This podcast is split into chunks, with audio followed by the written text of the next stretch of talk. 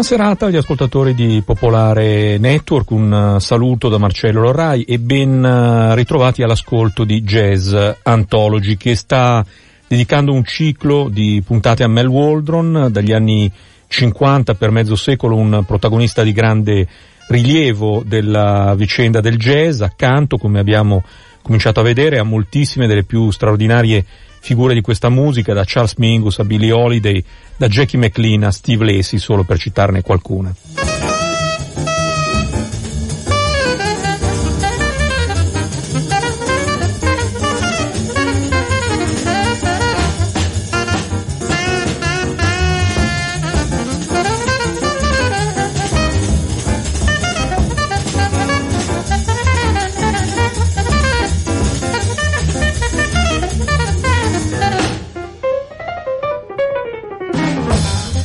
Cominciamo intanto, come di consueto, con la nostra agenda di appuntamenti per quanto riguarda il jazz dal vivo. Cominciamo dal Blue Note, domani sera al locale di Via Borsieri, il duo Anat Cohen e Marcello Consalves. Mercoledì il trio Scott Colley, Benjamin Coppel e Enrico Pierannunzi. Domenica Giorgi, Tonolo, Bianchetti e Ragonese in un programma intitolato Electro Monk.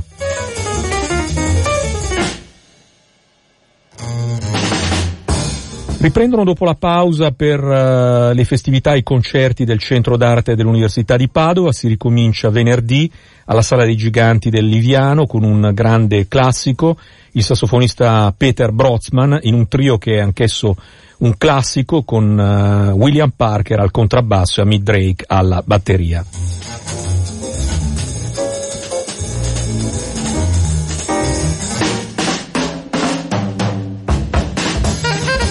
Domenica Forlì per area sismica, un personaggio di culto al giradischi, all'elettronica, alla chitarra elettrica, Otomo Yoshide.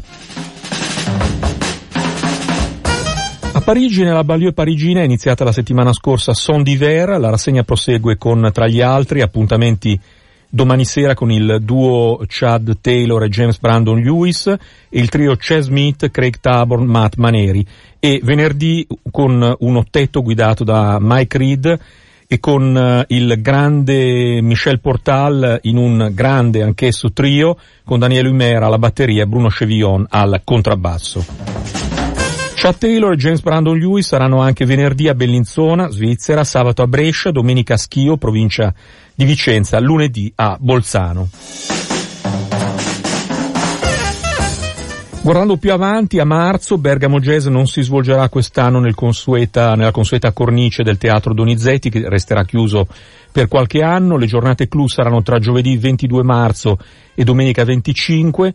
In programma fra l'altro il trio di Rita Marco Tulli con Aresta Volazzi e Alfredo Golino, il gruppo del sassofonista Logan Richardson, un solo di Claudio Fasoli, il sassofonista e il musicista dell'anno per l'ultimo Top Jazz di musica jazz, e poi Masseo Parker, il duo di Luis Clavis e Vincent Courtois, il gruppo di Linda Mai, Han O, che ha al sax tenore Greg Ward, una serata con un duo di pianoforti cubani, Ciuccio Valdese e Gonzalo Rubalcaba, e il trio di un altro pianista, lo spagnolo Ciano Dominguez, il quintetto di Jeremy Pelt e in chiusura le trombe di Paolo Fresu e Enrico Rava, precedenti direttori artistici di Bergamo Jazz, quella di Dave Douglas, attuale direttore, in un gruppo con al pianoforte Yuri Kane, che è stato direttore artistico di Bergamo Jazz prima di Fresu. E eh, veniamo al protagonista del nostro nuovo ciclo, Mel Waldron. Nelle prime due puntate che potete trovare in podcast abbiamo visto che Mel Waldron, nato nel 25, newyorkese, comincia ad applicarsi al pianoforte a otto anni, lo studia per dieci anni, anche autori classici, e esordisce professionalmente come pianista tra il 49 e il 53. Poi nel 54-55, quindi, quindi quando è sui 30 anni, Waldron comincia a collaborare anche in sala di incisione con alcuni dei musicisti più avventurosi e anticonformisti di quella metà degli anni 50. Charles Mingus e Tio Massiro, che pure collabora con Mingus e che diventerà un famoso produttore.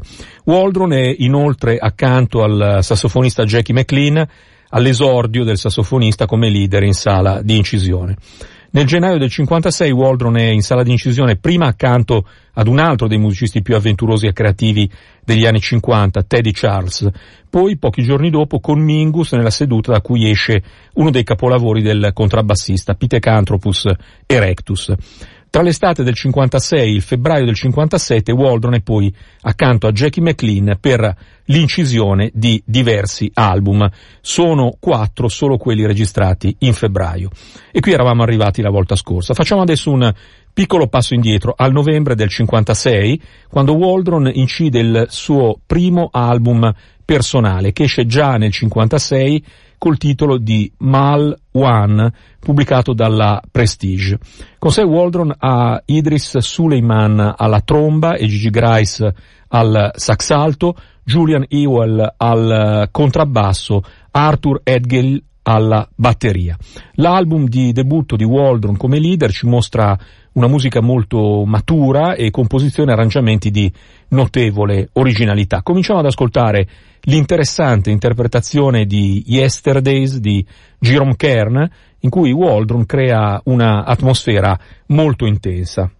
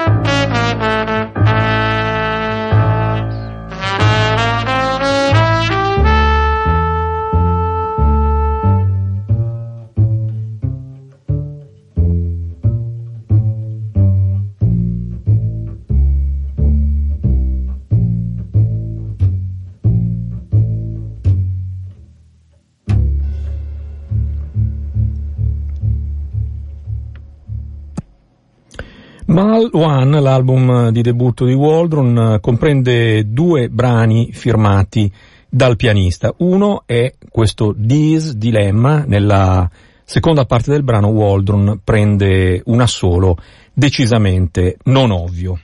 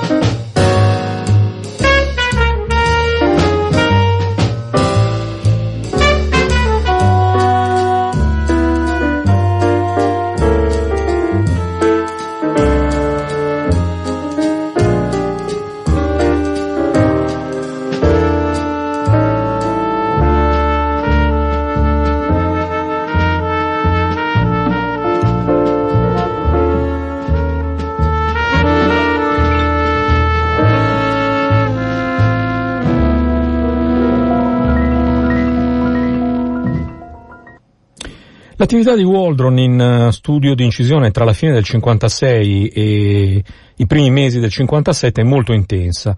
Oltre che con McLean, Waldron uh, incide con il settetto del sax tenore Gene Ammons, in cui al sax alto troviamo di nuovo McLean, e con diverse compagini variamente assortite dalla Prestige raccolte sotto l'intestazione di Prestige All Stars.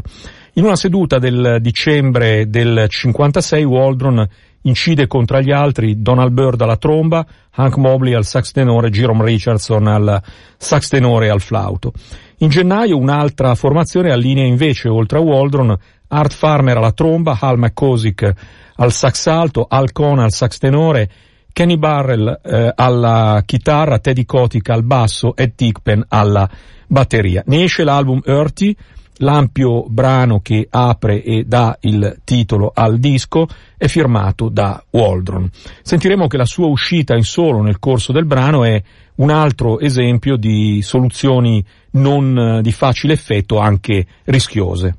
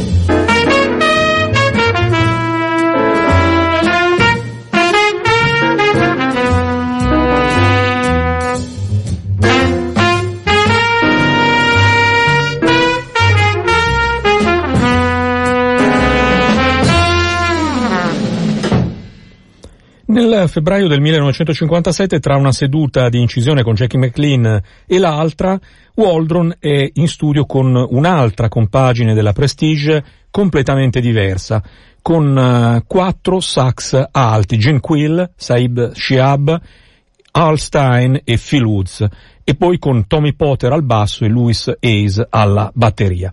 Ne esce l'album Four Altos, anche in questo caso il brano che apre il disco, Pedal Eyes, brano molto brillante, è firmato da Waldron.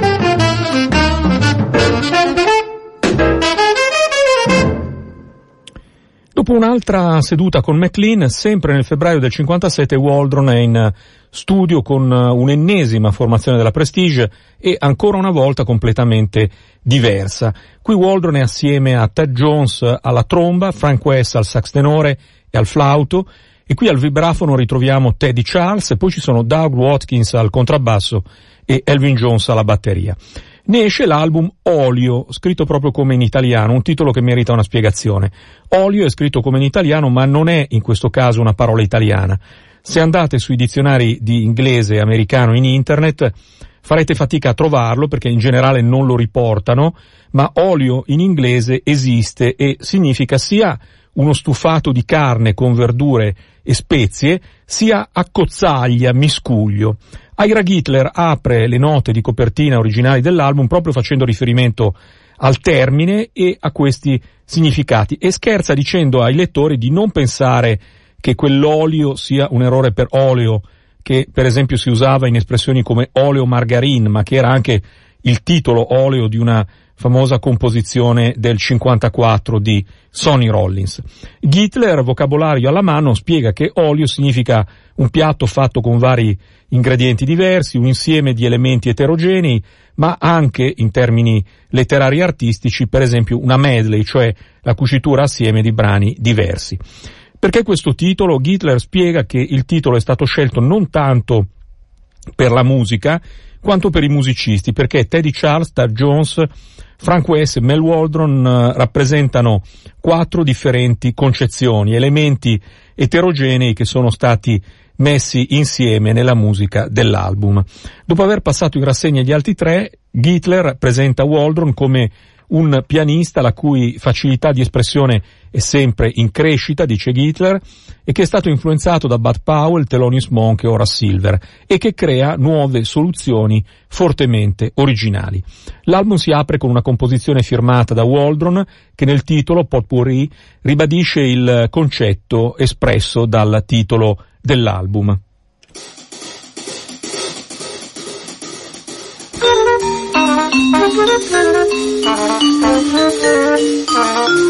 Thank you.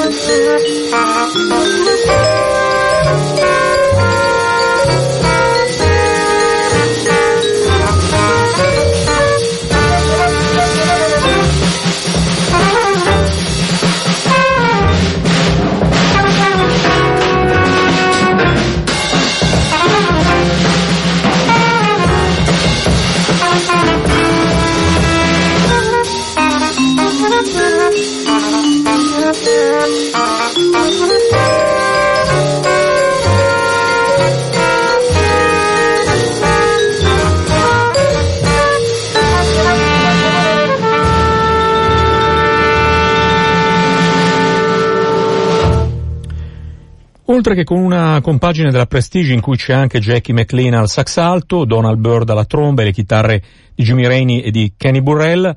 Nel marzo del 57 Waldron incide anche con un'altra compagine della Prestige, una volta di più una compagine completamente diversa in cui ci sono le trombe di Idris Suleiman e di Webster Young, i sax tenori di John Coltrane e Bobby Jaspar, la chitarra di Kenny Burrell, il basso di Paul Chambers, la batteria di Art Taylor.